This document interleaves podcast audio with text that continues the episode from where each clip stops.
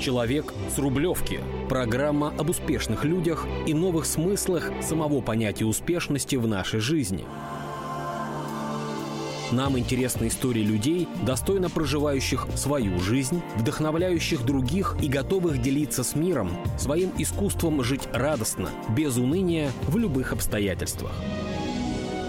Вместе с героями программы мы пытаемся выяснить, как включить в человеке его продвинутую версию, вдохновить на любовь к этой жизни через самопознание и созидание. Открыть новые возможности здесь и сейчас. С вами в эфире передача «Человек с Рублевки». У нас в гостях замечательный гость, который обычно сам берет интервью. Но сегодня мы, ведущие Марина Пахомова, Ева Никонова, будем брать интервью у редакционного директора глянцевых изданий «На Рублевке life» и «На Новой Риге life». С нами в студии Илья Кремер. Да, приветствуем, Илья. Очень рады. Здравствуйте, дорогие слушатели. Здравствуйте, да. Прежде всего, хочется, конечно же, поздороваться со слушателями. Во-вторых, мне очень хочется сказать о том, что мне безумно приятно находиться в передаче, которая именуется «Человек с Рублевки», поскольку для меня это действительно какой-то некий путь, когда я от обычного мальчика из глухой деревни, я бы так сказал, потому что я жил в городе, в маленьком эстонском городе с населением 2500, по российским меркам это же, конечно, это практически вот глухая деревня, вот, до человека, который дает интервью и рассказывает о самом престижном шоссе нашей страны, России. До человека с Рублевки. До человека с Рублевки. Вот, ну и в-третьих, я подготовился к началу нашего эфира. Мне, конечно же, с вами хочется поспорить в отношении того, что в джингле прозвучало о том, что Рублевка — это от Десны до Истры. Я не согласен с этим, дорогие дамы. Ну, все же, как человек, имеющий отношение к изданию, которое пишет о Рублевке и о Новой Риге, да, как два вы издания, ограничиваете то, это? Ну, конечно же, это начиная с Рублевского шоссе из Москвы, с первого километра, как мы пересекаем МКАД, и до Звенигорода. Но никак Звенигорода, но никак, но не от Десны, ну, серьезно, Киевка, но... ну, совсем далеко. Но у нас-то хороший район, рядом с нами. Новая Рига.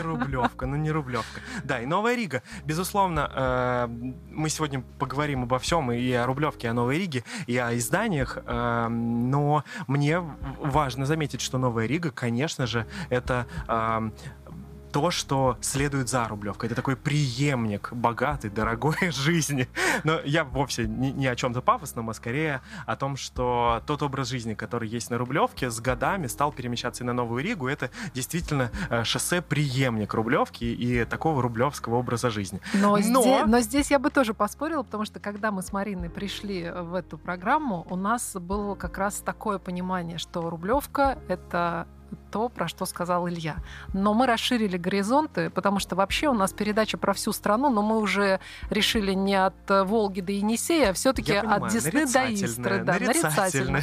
И плюс, таким образом, мы можем расширить представление об этой прекрасной жизни. И вообще мы хотим поговорить все-таки не о внешней стороне содержательной, да, а вот именно о внутренней части жизни на Рублевке, о том, как она меняется, как она трансформируется, и о том, какие интересные, глубокие и уникальные люди там живут.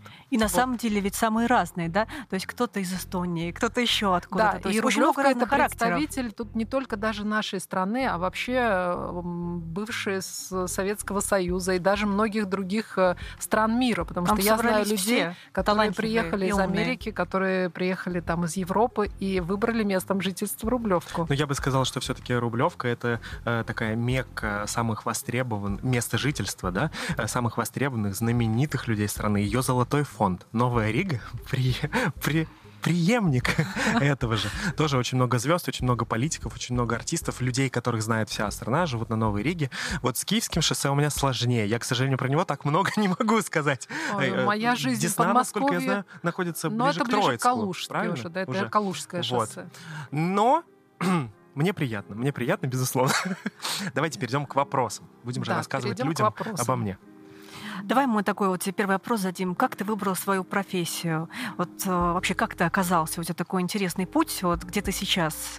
Мне кажется, что не всегда люди выбирают профессию. Иногда профессия выбирает человека. Безусловно. И, наверное, со мной произошло абсолютно так же. У меня с детства всегда все было связано так или иначе с какой-то коммуникацией с людьми. Пусть это, может быть, было через творчество. Ну, я не скажу, что какое-то глобальное театральное мастерство, но я выступал на сцене, в общем, пел, скажем это так. Вот. Была какая-то общественная деятельность и связана с, ну, если говорить про школьные годы, то внеклассная работа. То есть это со школы это активная жизненная позиция, скажем так. Ну, иногда, конечно, она не самая активная, но вот если говорить в ключе моей профессии и какой-то работы, которая сопровождает меня всю жизнь, то да, это активная жизненная позиция, я работе посвящаю достаточно много времени. Когда меня друзья спрашивают, ну что, как у тебя дела? Ну, как бы, кроме как дом, работа, работа, дом, иногда ответить нечего, ну, потому что жизнь занимает, да, действительно, в жизни работа занимает очень большое количество времени. А какой был твой самый первый серьезный проект в этой сфере? То есть самый первый серьезный и любимый? Я все то, что делаю, люблю. Поэтому тогда какой самый первый? Что-то выделить я не могу. Безусловно, есть какие-то вещи, которые в мою биографию попадают заглавляя абзац. Скажем, в 2012-2014 году я ездил и работал на Детском Евровидении. Но помимо... это такое как бы очень популярное, да, то, что люди сразу этот бренд узнают. Да. Безусловно, огромное количество проектов, которые...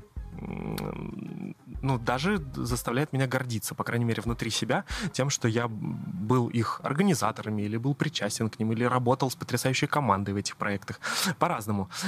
Наверное, опять же, находясь в сегодняшнем дне, здесь и сейчас, я не могу сказать, что вот есть какой-то один глобальный проект, который вот прям самый крутой. Их много на разных этапах моей жизни. И, опять же, с переездом, с приездом в Россию и в Москву у меня были разные этапы моей трудовой деятельности, которые были связаны с культурой, с искусством, с работой с артистами, как шоу-бизнес, с работой с детьми. Очень большой блок в моей, не творческой, но рабочей биографии, mm-hmm. связаны именно работе с детьми. Популяризация народного творчества. Тоже это было связано прежде всего с вокальным исполнительским искусством. Вот. Ну и сейчас журналистика. Несмотря на то, что я не являюсь профессионалом в области журналистики, иногда мне кажется, что я могу научить людей после института, приходящих из журналистики, чему-то в этой профессии. То есть это такой отсыл к тому, что все-таки жизненный опыт. Ну и не так хорошо готовят, получается, ребят журналистики. Я, к сожалению, не могу сказать. Как я уже сказал, я никогда не получал образование в сфере журналистики, но вот сейчас работаю непосредственно в самом, что ни на есть, СМИ. Я думаю, что это прежде всего опыт. У нас очень много людей после высшего образования приходят просто нулевыми, да, в общем, не пройдя этого опыта, и попадают в совершенно такие должности. То есть теоретики и практики. Да? Но мне хотелось бы верить в лучшее, о том, что все-таки так или иначе наш мир меняется, и меняется все к тому, что молодежь будет получать актуальные профессии, получать актуальное образование, и это позволит им в дальнейшем в жизни двигаться уверенно, профессионально. Но иногда, конечно же, в каких-то областях, в журналистике в том числе, я чувствую себя отстающим, потому что юные молодые люди и молодые девушки, творящие в тех же самых ТикТоках и так далее, иногда просто поражают. Ты думаешь, господи, я уже в таком возрасте, что я не способен позволить себе фонтанировать в таком большом количестве чем-то креативным. Я иногда себя отношу к старичкам уже. Это просто уровень энергии, да? Ты готов столько его затратить в этом направлении или нет? Но на самом деле, когда ты занимаешься тем, что ты действительно любишь, хватает на все, и жизнь превращается, вернее, работа превращается в жизнь, да? Поэтому, наверное, сложно отделить, что значит, какие там изменения или какие новости в жизни, если это рабочие новости, они же и являются самой жизнью. Наверное, это прекрасно, потому что тогда ты, получается, не работаешь, а просто живешь своей прекрасной жизнью и получаешь удовольствие, и тем более делишься с другими своим опытом и своими знаниями профессиональными уже. То есть, в принципе, сколько лет ты уже в этом? Ты уже профессионал. Как бы ты уже... Ну, в какой-то момент... Когда я работал в учреждениях культуры Московской области в том числе, и Москвы, мне кажется, я праздновал 15-летний юбилей, находясь в сфере, но потому что я начал еще в Эстонии работать в учреждении культуры, и в тот момент мне было, по-моему, 14 лет. То есть я, помимо учебы в школе, культурный центр Локса, я уже помогал с организацией новогодних елочных мероприятий, с оформлением афиш и так далее, так далее. Но да, мне кажется, в культуре я как минимум уже стаж такой, ну, не на корочке, не на бумажке, не в трудовой книжке, а отмечал вот 15 лет. Но с тех пор прошло еще 4 года, и теперь я вот в журналистике. Ну, а подробнее ты можешь нам рассказать о настоящем месте работы, учитывая, что мы говорим о таких газетах, как «Рублевка.Лайв» и «На Новой Риге life». Да. Конечно. Здесь я оказался, ну, как бы относительно недавно, но на самом деле уже такой пройден тоже путь, что, готовясь к этому интервью, я думаю, ой, мамочка, как много всего изменилось в моей жизни. Вот, но живешь этим сегодняшним днем, и все течет, развивается.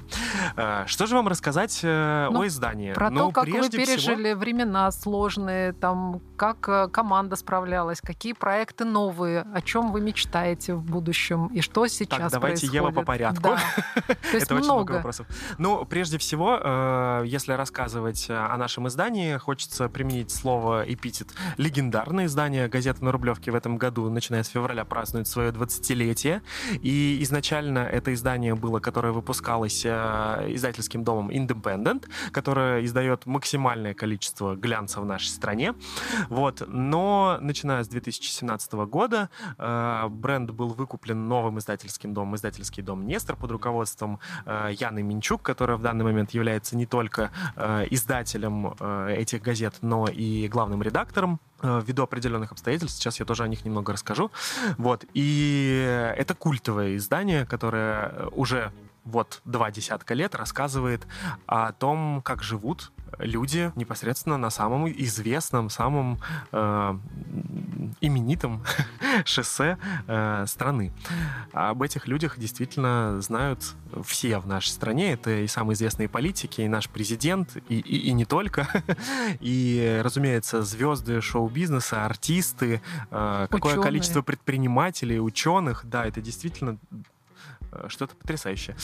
Сегодня в студию я принес 2 газеты, которые вышли в этом году. Одно издание, которое вышло в феврале, праздничное, к 20-летию, на обложке Хибла Герцмауа, оперная дива. И вторая газета от августа, это 100-й выпуск как раз-таки под изданием издательского дома «Нестор». На обложке наш главный редактор Яна Минчук и, собственно, издатель этих изданий. И хочу подарить их вам, эти 2 газеты, и в них вы можете прочитать как раз большие статьи здесь о том, как существовала наша газета, как она развивалась, что с ней происходило все эти годы и так далее, и так далее.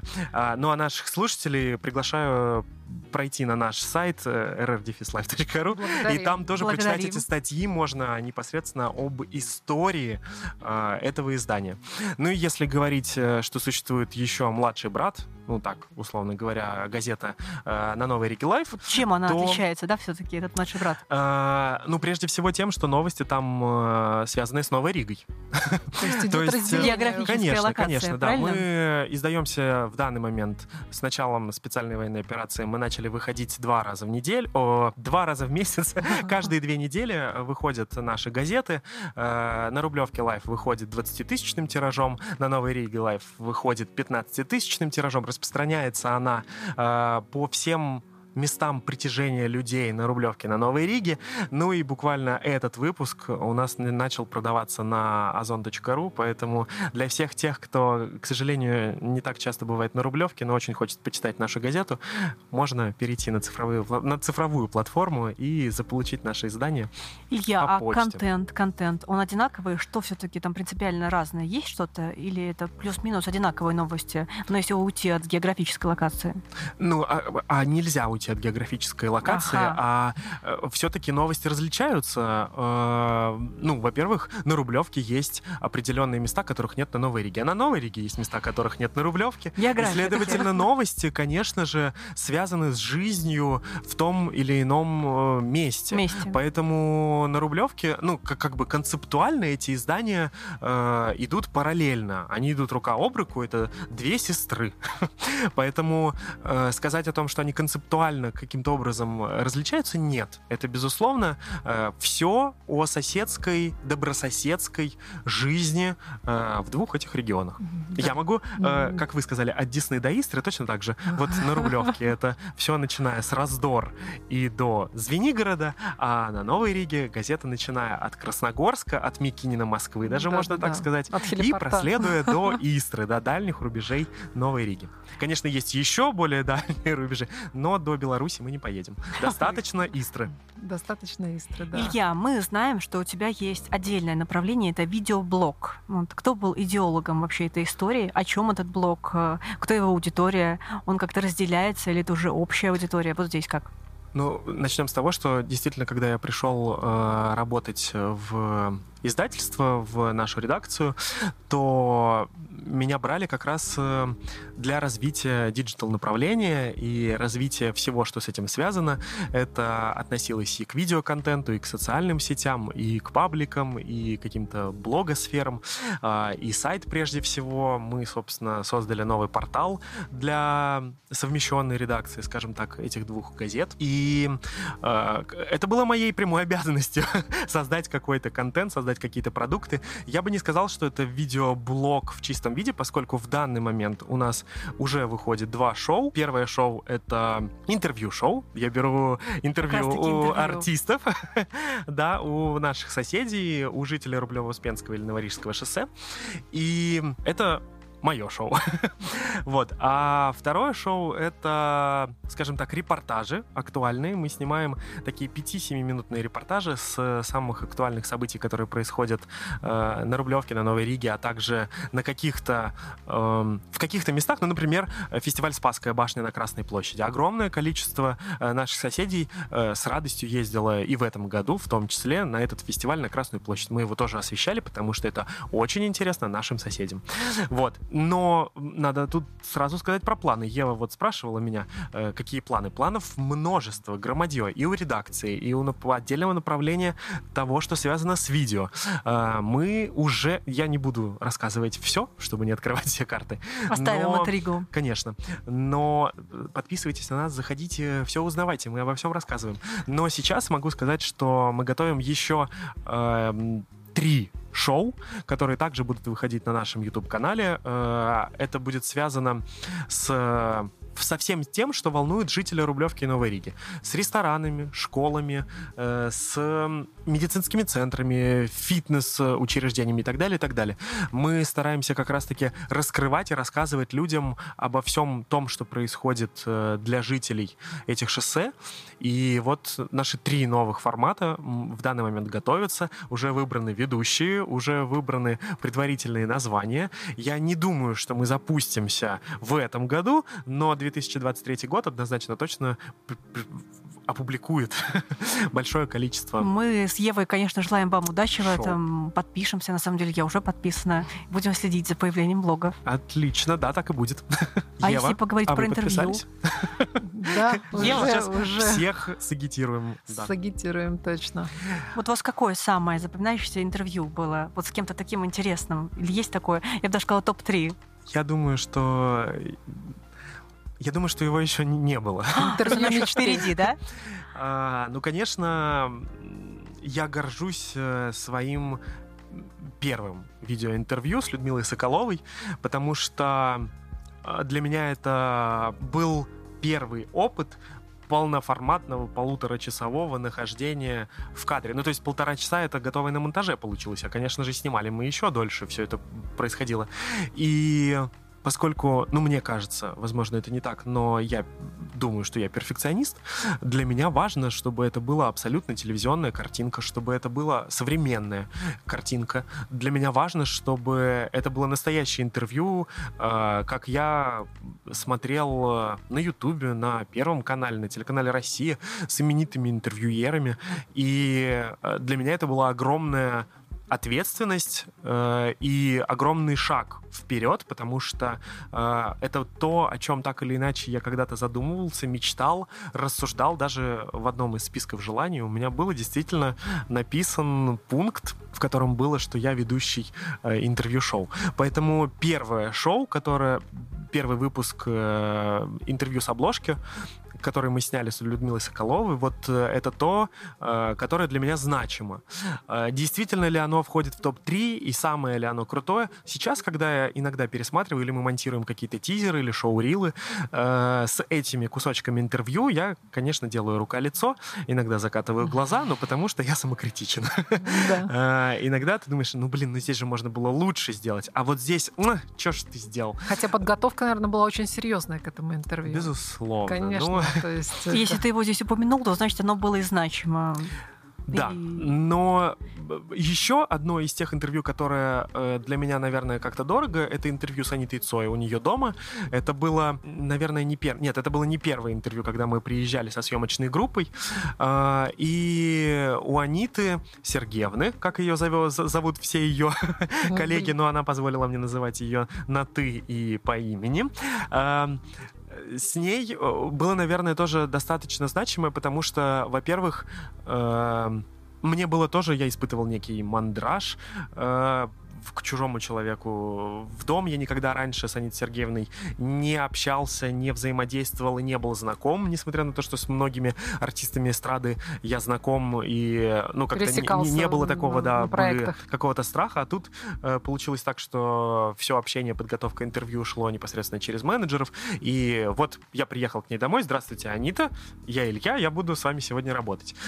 Конечно же, радушный прием Аниты Цой, конечно же, то, что она подыгрывала, помогала. Ну, я не знаю, насколько действительно она помогала, так что осознанно, но я думаю, что ее профессия уже обязывает к тому, что она это интуитивно делает. В общем, с ней было супер легко работать, с ней было супер интересно работать.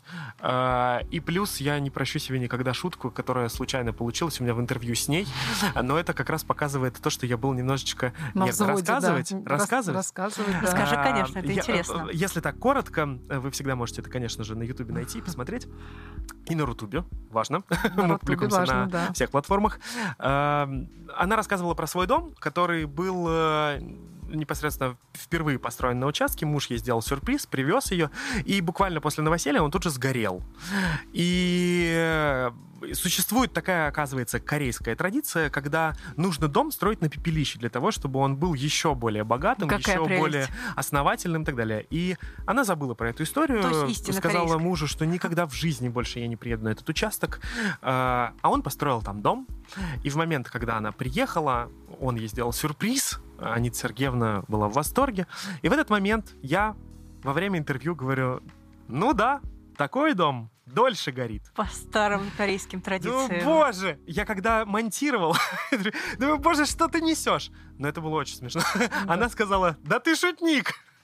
Вот, в общем... Тоже свою такую оплату, а ее там не вырежешь. Ну, никак нельзя было это вырезать, это осталось действительно в видеоверсии. Да. И я думаю, что она, безусловно, не подумала о том, что я что-то плохое желал ей на самом деле. По корейским традициям получается, что это пожелание добра, еще большего благополучия. Спасибо, Ева, да. Вы меня не топите, а наоборот. Еще более богатого дома. В общем, у меня есть этот момент с Анитой Цой тоже в интервью. И я, конечно же, о нем помню. И это тоже какое-то такое знаковое для меня. Но каждое интервью по-своему особенное. Мне кажется, что в редакции каждый раз после интервью мне задают вопрос, почему ты вот просто сидишь никакой. Это что для тебя? Такой адский труд тебе не нравится? Мне безумно нравится.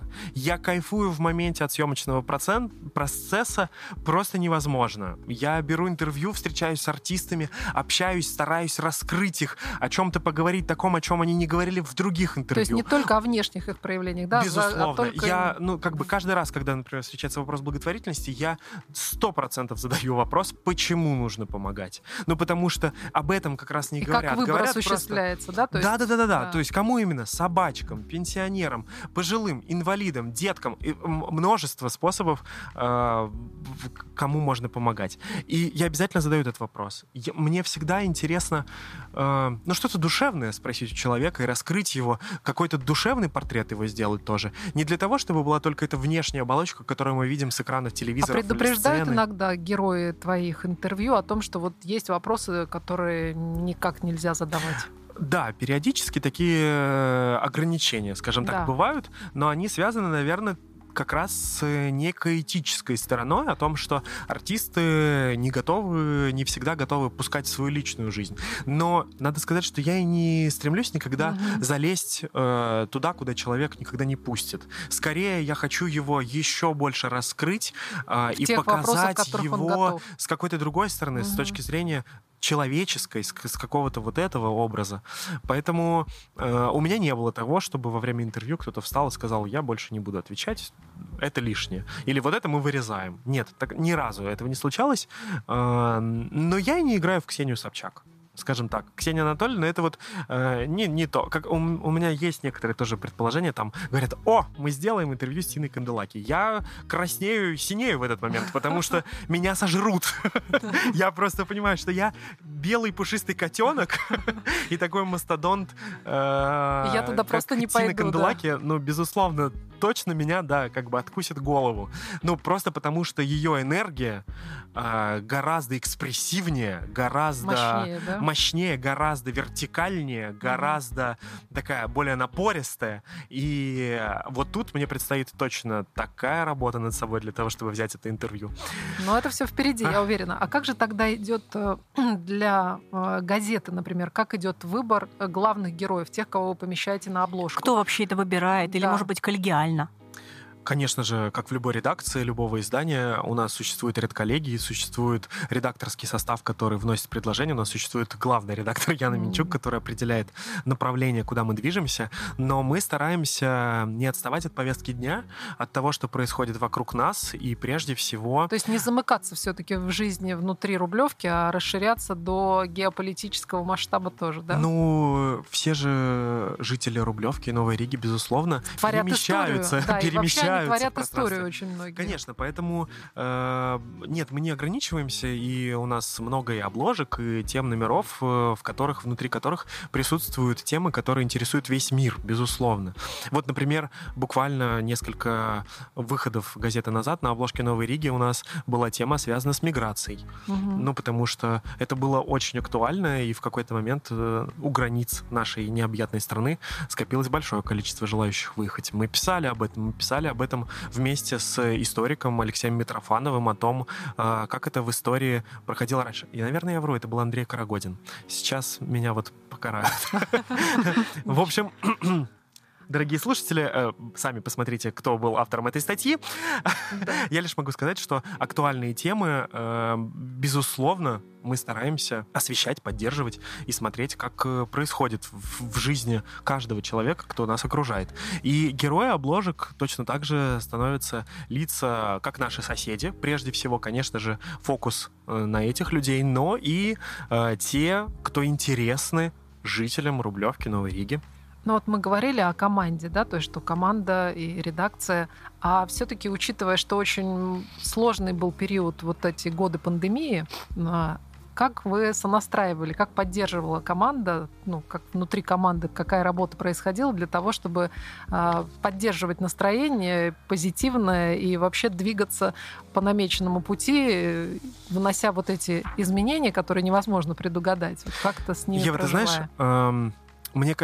я не знаю, какую пословицу или какое-то умозаключение, словосочетание выбрать для того, чтобы описать ситуацию, но вот как свита делает... Наверное, день простоять и ночь продержаться. Ну, возможно, но я хотел сказать о другом. Ну, вот как свита делает короля, так, конечно же, король подбирает себе свиту, и это его задача — поддерживать команду, возможно. То есть роль личности в формировании команды главная. У нас в команде, безусловно, все непростые периоды, с которыми мы сталкиваемся в нашей жизни, тащит действительно... наш лидер Яна Минчук, которая, начиная как с пандемии, не попрощалась ни с одним сотрудником редакции, а сохранила каждое рабочее место. Это очень важно. До сегодняшнего дня. Точно так же, как это долгие разговоры по ночам по телефону со словами поддержки каждого из членов команды. Это в этот период так сложилось, что сотрудники нашей редакции так или иначе теряли близких. Коронавирус был беспощаден, и до сих пор это продолжается. И, ну, наверное, ну, вот я не знаю, какое обратное выражение — рыба гниет с головы. Вот как правильно перефразировать так, чтобы было понятно. Действительно, целостность нашего коллектива зависит напрямую от того, что делает Яна. И прежде всего я лично, в том числе, ей благодарен за то, что в этот тяжелый период мы были вместе. И несмотря на то, что мы точно так же, как и все, перешли на удаленку, я переехал вообще вот с наших краев, с места, где я живу. Я весь карантин и всю пандемию провел на даче в Сергиево-Посадском районе. И несмотря на это, я чувствовал себя частью коллектива, несмотря на то, что не было очного взаимодействия, очных встреч, несмотря на то, что мы... Ну, там, то есть, если виделись без нарушений всех режимов, которые были, то это было раз в полгода. А в то же время командный дух остался. Это все оставалось, потому что, конечно же, все перешли на цифровую вариацию конференций, еще каких-то. И мы все равно оставались вместе, мы все оставались вместе 24/7. Зато какой прекрасный повод был побывать у всех в гостях, потому что во время пандемии... Но кто-то заменял фон. Кто-то заменял фон, да, но многие, кто не менял фон, все... показали, как они живут, какие у них там домашние животные дома участвуют в процессе творчества. Такое тоже было, да. Такое тоже было. В общем, все зависит действительно от руководителя. И, дорогие друзья, если в вашем коллективе что-то не так, то посмотрите и на себя в зеркало. Что-то, может быть, делаете вы не так, а может быть, это не ваш руководитель. Ну да, это та самая рыба, которая гниет с головы. И так бывает. Да, возможно... Это так. Ну, мы очень рады, что такие прекрасные издания выдержали и, надеемся, выдержат все, что предстоит в эти моменты турбулентности, которые мы сейчас проживаем. И хотелось бы задать... А я не ответил на вопрос, если ты позволишь. Конечно. То... Конечно же, помимо человеческого фактора, вот этого духа единения, да, можно сказать о том, что мы... Ну, не то чтобы секрет, я просто, скажем так, повествовательный характер носит мой рассказ. Конечно же, как и любой российский глянец, мы переживали очень много всяких разных проблемных периодов. Это и во время пандемии, когда, в принципе, не нужно было никому... трогать какие-то посторонние предметы. Мы, например, выходили специально в целлофане, который был продезинфицирован, и наша газета во всех местах распространения и в почтовых ящиках в закрытых поселках Рублевки, Новой Риги была непосредственно в целлофане, в индивидуальном, и продезинфицирована. Мы даже шутили, что она доставляется дронами, но на самом деле, конечно же, это была человеческая работа, да, это абсолютно тоже наша команда логистики, которая, несмотря на все обстоятельства и бушующий коронавирус, одевалась тоже в такие скафандры, максимально дезинфицируясь и развозя газету. Это тоже был подвиг нашей команды логистики. Ну, а в дальнейшем, конечно же, с началом санкций и так далее, все... Ну, кто-то даже умер. Глянцевые издания какие-то совсем пропали с радаров, перешли только в цифру, а позже и с началом специальной военной операции вот произошла такая история, что... И с бумагой стала проблема какая-то тоже. И отбеливатель финский уже не стал доступен быть. Да, поэтому, в принципе, мы переживали разные периоды. Сейчас делают отбеливатели. Вот даже из тех изданий, которые сегодня находятся у вас в руках, вы можете посмотреть, что они чуть-чуть разная плотность бумаги в каждой газете, потому что тоже выкручивались из сложившихся ситуаций, тоже искали варианты того, как все-таки сохранить издание.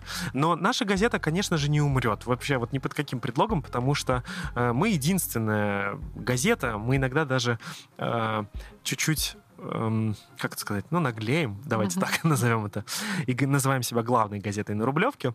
Но это действительно так. Мы 20 лет находимся в почтовых ящиках всех закрытых поселков Рублевки и Новой Риги в данный момент. И именно наша газета попадает в эти почтовые ящики жителей Рублевки и Новой Риги. А следовательно, ну, как бы в этой газете всегда будет необходимость. Ну, прежде всего, рекламодатели. Для тех, кто живет там, мы хотим сказать, да, о том, что, конечно же, рекламодатели будут хотеть продолжать попадать в почтовые ящики именно этих людей. Поэтому я думаю, и надеюсь, и верю в то, что эти издания будут очень долго лет еще радовать наших соседей. Человек с Рублевки. Мы продолжаем наш сегодняшний эфир. У нас в гостях Илья Кремер. Обычно он берет интервью сам. Сегодня мы с Евой берем у него интервью. И хотела задать такой вопрос нам, так как мы готовились. Мы знаем, что Илья владелец лейбла «Кракатук Медиа». Это что-то его личное, что очень гармонично сочетается. У нас, например, сейчас на столах стоят чудесные пакетики, очень классный логотип «Кракатук». И там лежат прекрасные журналы, о которых мы только что говорили. Вот, Илья, расскажи нам что-то про «Кракатук». Ну, во-первых, газеты. Газеты, да. Да, вот мне так хочется это назвать. Они похожи на журналы, да, на большие, красивые. Моя ошибка, потому что мне очень нравится эта глянцевая бумага. Она очень приятно пахнет. Я вот с детства любила трогать эту прекрасную бумагу. Но, конечно же, это газета. Я исправляюсь публично. Но это важно, на самом деле, потому что мы даже на наших логотипах, везде, где только возможно, на любом мерче, на Рублевке, всегда стараемся оставить слово «газета», потому что это не что-то анархаичное, а это и актуальное в данный момент в том числе, и это тоже может быть. Это определенный жанр. Это приятно трогать руками. Я вот честно, цифра прекрасна. Профессор Преображенский, наверное, вряд ли бы сказал, что ее не надо читать за обедом. То есть она не испортит аппетит точно. Безусловно. Мы очень Я вернусь к «Кракатук Медиа». Мы стараемся сохранять концепцию положительного, добрососедского. Мы против скандалов, интриг, расследований. И мы как раз за то, чтобы оставаться в новостной повестке, но черпать силы, находить в себе возможность улыбаться каждый день и получать приятное, хорошее впечатление от чтива, как минимум. Возвращаясь к вопросу, твоему, Марина, вопросу про «Кракатук Медиа». Вы знаете, мне кажется, у меня периодически какие-то провалы в памяти, потому что я ехал на интервью и думаю, когда же я приехал в Москву, в каком году, сколько лет я живу в Москве. Я понимаю, что больше... В каком году? Я не знаю, мама не ответила на сообщение. Я отправил маме голосовое, говорю, мам, в каком году я переехал из Эстонии, когда я приехал в Москву, в Россию, скажи. Я не успел до эфира получить ответ, поэтому я не скажу. Больше 10 лет я живу в Москве. Уже прекрасно. Где-то, наверное, 12. Ну так, по предварительным подсчетам, но, к сожалению, не помню. Точно так же и про «Кракатук». Про «Кракатук». Точно так же про «Кракатук Медиа» я не могу ответить однозначно точно, в каком году она была основана. Но потому что «Кракатук Медиа» — это я.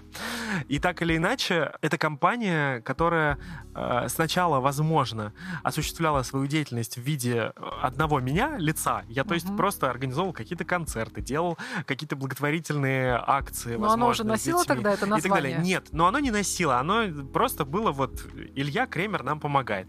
А в какой-то момент нужно было создать... Ну, дорогие друзья, сейчас мы с вами... Дорогие друзья, сегодня вечер сказки. Так вот, сейчас я вернусь к этому вопросу. В общем, в какой-то момент просто нужно было... В какой-то момент нужно было каким-то образом уже назвать деятельность вот меня под каким-то брендом. И в этот момент нужно было что-то уже вот как бы создать. И так сложилось, что это обрело свое название в виде «Кракатук». Так вот, «Кракатук». Что это? Это волшебный орех из сказки «Щелкунчик». Прекрасно. Вот это волшебный орех, который раскалывал щелкунчик, и превращалась вся магия и волшебство. Поэтому на логотипе Дроссельмейер, дядюшка, который принес этот орех домой, ну вот, к своим племянникам. Сказки к нам пришли сегодня все. Да, это про волшебство. Это про волшебство. На самом деле, это любимая наша тема. Про волшебство новогоднее, наверное, потому что я безумно обожаю новогодние праздники, крайне фанатично отношусь к наряжанию елки, к какому-то созданию магической такой вот сказочной атмосферы. И как-то навеяло все это название для компании, которая занимается работой с артистами. В прошлом мы делали гораздо больше спектра услуг. Еще до пандемии я понял, что меня не хватит на все, и лучше делать чуть-чуть меньше, но в более сжатые сроки и более прицельно. И мы сфокусировались на цифровой дистрибьюции музыкальных релизов артистов на цифровых площадках. И вот уже более 5 лет мы, собственно, издаем на лейбле «Кракатук Медиа» непосредственно музыку артистов, новые песни, релизы, альбомы, видеоклипы. То есть вы содействуете тому, чтобы про новых звезд узнавали люди? Да, безусловно, но не только новых. Скажем так, есть артисты, с которыми мы работаем очень давно. В том числе у нас есть партнерский лейбл Perpetum Music, с которым вместе мы... в данный момент у нас там каталог более 9 тысяч релизов. То есть это огромнейший каталог музыки, который, я думаю, что все так или иначе слышат, но, возможно, не всегда знают, что это мы издаем. Но в этом нет никакой проблемы. Я как раз здесь даже не выпячиваю. Здесь главное — это артист, который презентует свою какую-то музыку для того, чтобы она достигла слушателя. Я в этой цепочке лишь посредник.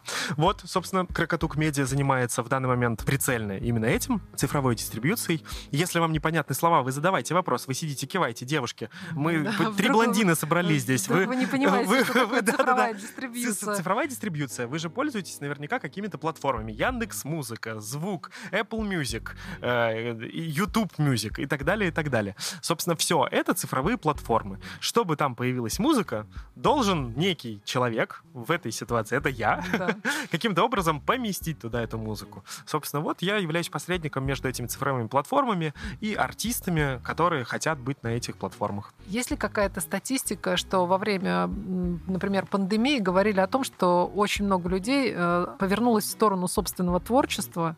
Был ли, например, какой-то наплыв большего количества новых клиентов, которые, скажем, только-только стартовали в своем творчестве? Как сегодня мы в течение эфира уже несколько раз затрагивали эту тему, не могу сказать о прошлом. Вот это было так давно уже, кажется, как будто. Ева, ты знаешь, вот если говорить о сегодняшнем дне, и буквально совсем недавно в одной запрещенной сети в России я сторис утром рассказывал своим подписчикам о том, что эта осень, например, чрезвычайно продуктивно на релизы артистов. Мне кажется, каждый артист, каждый певец, который сотрудничает с нашим лейблом, они выпустили как минимум песню, как максимум альбом.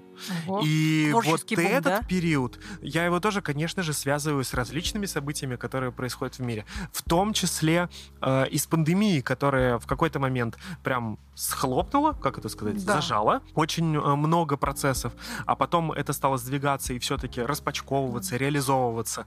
Так и сейчас, вот в эту осень, просто очень много музыки вышло и очень много. И я думаю, что, конечно, это связано с тем, что происходит вокруг нас. Ну да, то есть когда кризис превратился в возможности, в расширение в некое. И какая-то новая почва для вдохновения, да, потому что когда все спокойно, человек засыпает немного, а здесь уже какие-то новые эмоции, новые всплески. Да, сильно очень люди трансформировались. Илья, а доводилось наблюдать, вот как из таких вот как раз конкурсов, фестивалей выходят звезды, ну то есть такие маленькие-маленькие дети, что-то потом проходят, а потом вау, и звезда. Вот какие-то такие истории.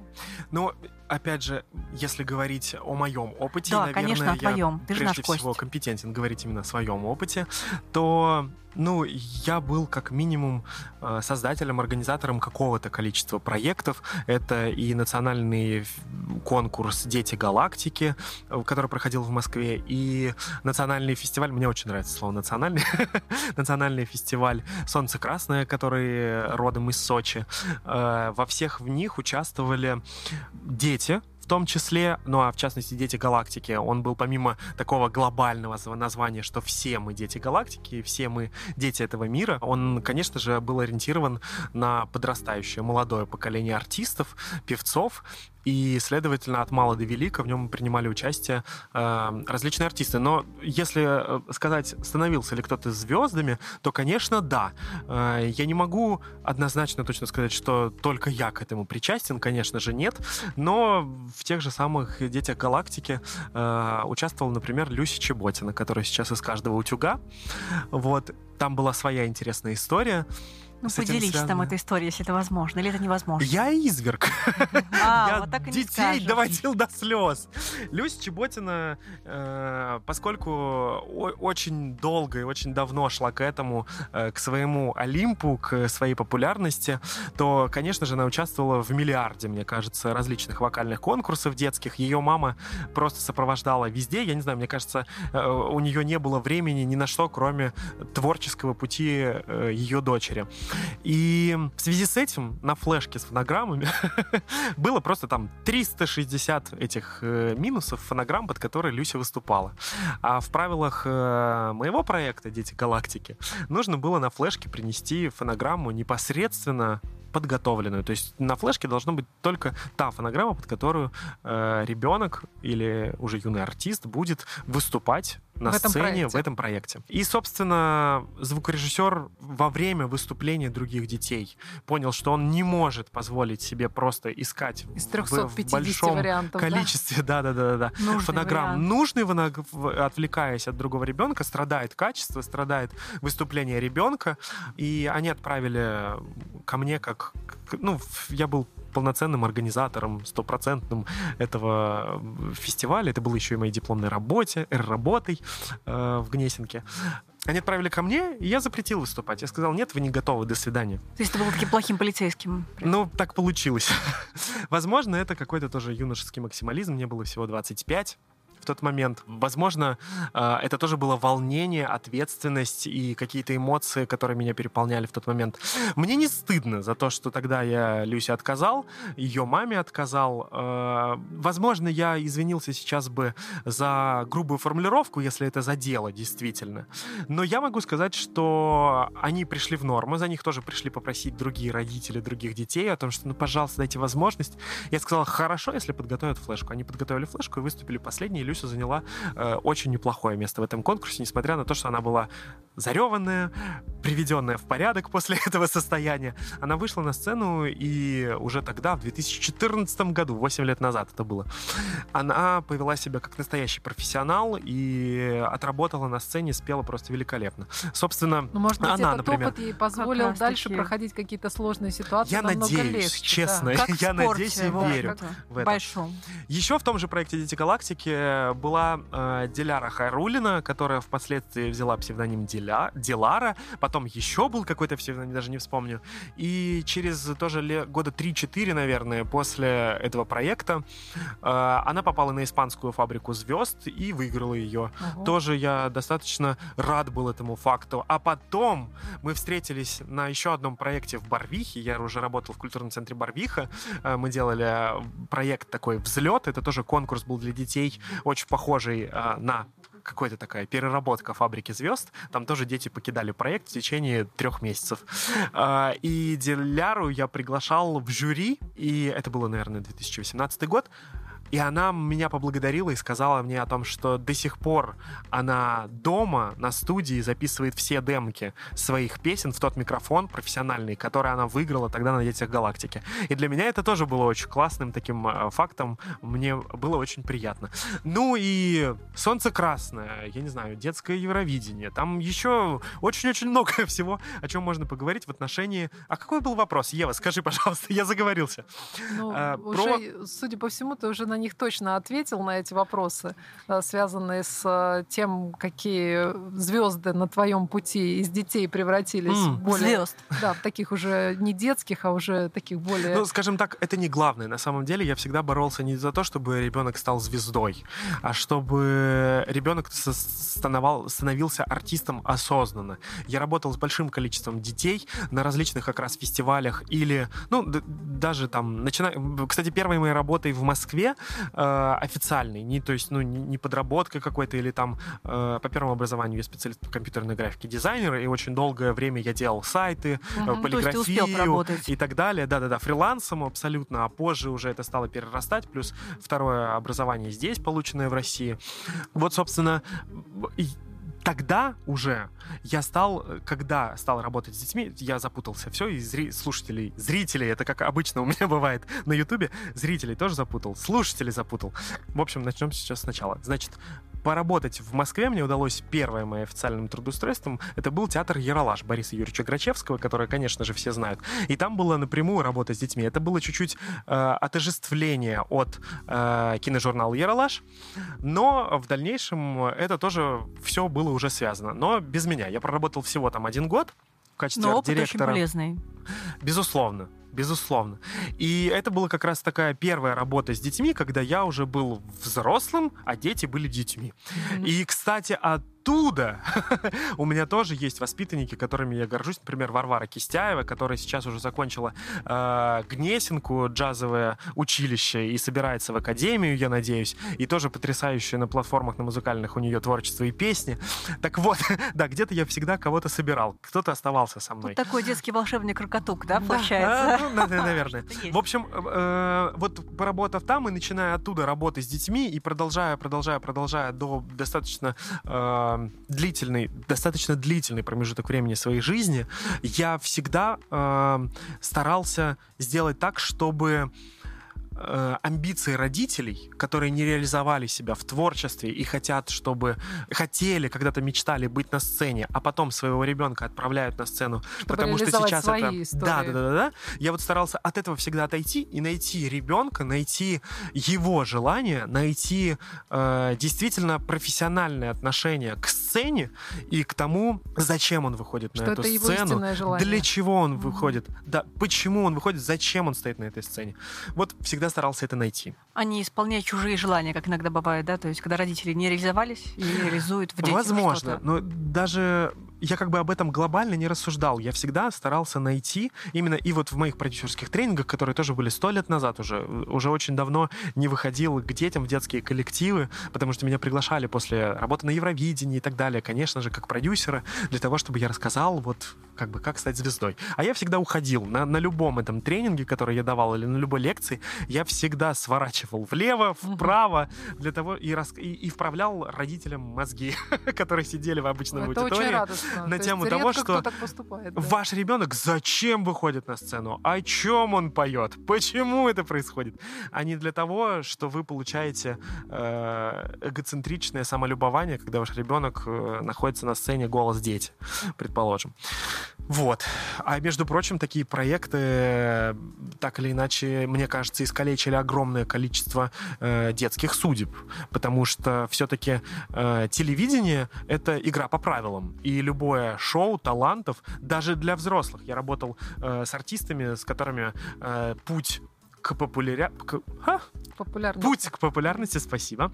Он шел через участие в каких-то талант-шоу на телевидении, и ты тоже идешь, тебя... Не то чтобы все вокруг подлецы обманывают, но ты идешь, и ты должен понимать, что шоу на телевидении не шанс для тебя стать звездой. А они выполняют свою функцию, они зарабатывают на этом, они создают проект, который будет продавать рекламу, например, поэтому и так далее, и так далее. Они проект, будут использовать тебя в любом случае. И идя на такое шоу, ты должен осознавать о том, что ты будешь играть по правилам игры. Ты получишь то, что ты можешь получить от этого. Популярность, эфир на федеральном канале. Тебя узнает большое количество людей. Но телевизор и продюсеры, они будут создавать продукт и проект такой, как нужен им. И вот здесь вот, ну, как бы важно как раз, что с ребенком, что со взрослым, было понимать, зачем ты этим занимаешься, для чего ты выходишь на сцену, почему ты это делаешь. Мне очень близка позиция твоя в этом вопросе. Просто очень приятно, что ты именно с этой стороны смотришь на то, как дети вообще входят в шоу-бизнес или вообще вот в эту историю, связанную с популярностью. При этом с большим удовольствием. И всегда, когда любой родитель меня спрашивал, моему ребенку стоит заниматься, я, конечно же, скажу, что стоит заниматься. Обязательно. Это невообразимый опыт развития и потрясающая дорога. Творческий путь, он безумно сказочный и интересный. Но твой путь тоже показывает о том, что сказка, она в жизни... случается, потому что вот мы говорили о том, что ты выбрал свой путь, а дальше путь тебя выбирает и начинают приходить в жизнь те ситуации, те возможности, которые ты когда-то писал там в списке желаний, скажем так, да? Да, это действительно так. У меня есть прям... куча примеров на это. Куча примеров, да. И куча доказательств того, что это работает, и того, что Вселенная отзывается на то, когда твои мысли и твои желания экологичны, когда твои мысли и желания добра себе, добра людям, и добра всему происходящему вокруг, они действительно материализуются и работают. Да, потому что они в гармонии друг с другом находятся. То есть там нет того, что выпячивается что-то одно, когда ты желаешь добра только себе. В балансе. Но у меня есть и материальное. Я в одном из списков желаний, у меня была машина. Она у меня появилась.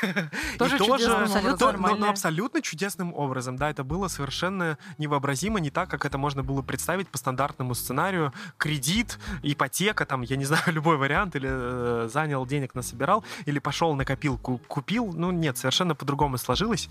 Когда-нибудь расскажу в своих социальных сетях обязательно эту историю. Но у моего автомобиля под капотом кузовной номер с моей датой рождения. Это удивительно. Уникальный случай. Уникальный случай. Я опрашивал, когда я это узнал и увидел, я опрашивал всех в нашем офисе в редакции, я опрашивал всех знакомых, у кого-то даже документы сверял. Марина, нам надо тоже посмотреть после эфира. Хорошая идея. Там просто набор букв и цифр. Это супер, вообще невообразимо, как это могло произойти, но я безумно этому счастлив. Но произошло, да. Учитывая, что наше время стремительно заканчивается, а хочется задать еще так много вопросов. Наш фирменный вопрос как минимум хочется. Да, Мариночка, давай с тебя начнем. Вот мы как раз, Илья, он очень много работает, работа. Где-то же черпается вдохновение, место силы. Вот, есть у тебя такое место силы на природе? Я этот вопрос задаю. Подмосковье. Я этот вопрос задаю, конечно же, интервьюируемым вот мы тебе сегодня задали. Да, мы его тоже задаем. Ну, наверное, это дом.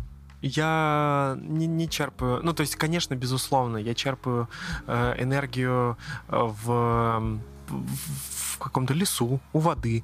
Но приезжая домой в Эстонию, к маме, к сестре, к племянницам, на место, где захоронены мои бабушки, дедушки, там я действительно чувствую себя дома, чувствую себя наполняющимся, насыщающимся. Поэтому оно может быть в разных местах, скажем так. Место силы может быть там, где потрясающие люди. Вот, например, сегодня место силы здесь, потому что крылья вырастают в том числе, почему нет.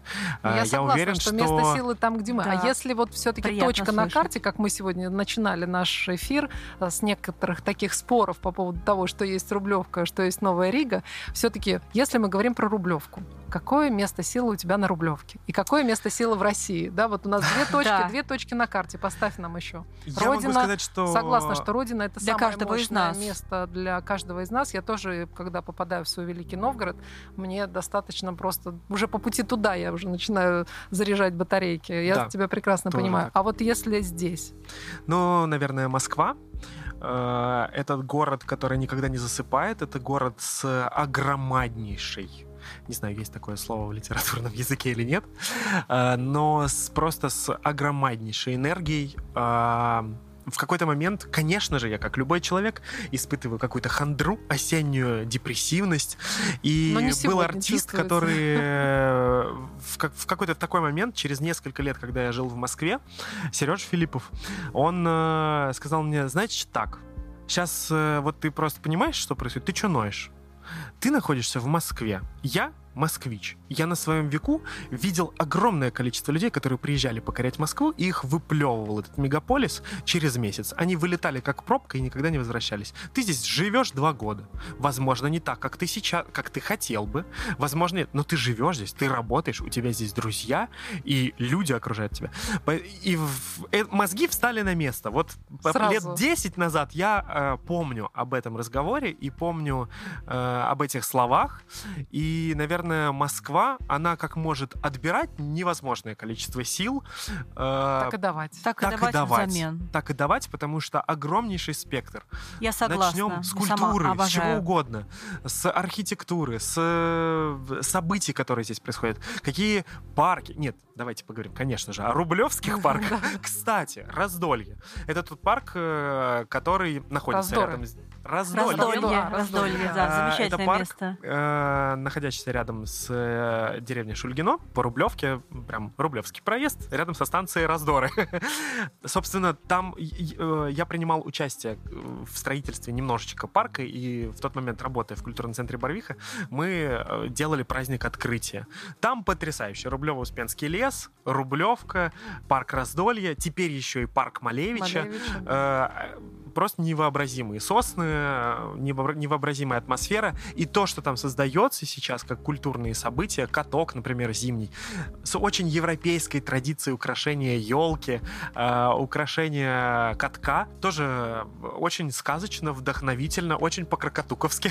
Очень много точек поставили таких интересных географических. Я могу еще 300 поставить. Даже не сомневаемся. Было бы время, мы бы послушали про все эти 300 точек. Или будет повод прийти еще. И будет повод прийти еще. Да, тем более... Уже стоит прощаться? Какой у нас тайминг? Я не вижу хронометраж, друзья. У нас уже да, мы немножко превысили, но как раз на таких хороших нотах, на хороших точках. Да, будем прощаться с нашими слушателями. Вот. Мне дается слово? Конечно. Отлично. Дорогие друзья, несмотря на то, что сегодня сказали, что я явно не хандрю этой осенью, шутка, конечно же, не хандрю. Я желаю вам, чтобы этой осенью, в этом ноябре, в следующем ноябре, 300 ноябрей туда, вперед, да, чтобы вы находили силы в себе каждый день просыпаться с улыбкой на лице, радоваться каждому дню, чтобы ваши желания исполнялись, пускай это будет так, как в любой новогодней сказке. Как скоро нас ждет новогодняя пора, а значит, чудеса точно должны исполняться. Главное — написать вовремя письмо Деду Морозу. Согласны со мной, девочки? Абсолютно. Благодарим за твой позитив, Илья. Да. И успехов в творчестве. Успехов, да, во всех начинаниях и в исполнении желаний тоже. Будем следить на Рублевке Лайв. И на Новой Риге, конечно, тоже. Да, обязательно. Всем пока-пока. Всем пока. Хорошего, да, и до новых встреч в эфире. До новых встреч в эфире. Пока. «Человек с Рублевки» – программа об успешных людях и новых смыслах самого понятия успешности в нашей жизни. Нам интересны истории людей, достойно проживающих свою жизнь, вдохновляющих других и готовых делиться с миром, своим искусством жить радостно, без уныния, в любых обстоятельствах. Вместе с героями программы мы пытаемся выяснить, как включить в человеке его продвинутую версию, вдохновить на любовь к этой жизни через самопознание и созидание. Открыть новые возможности здесь и сейчас.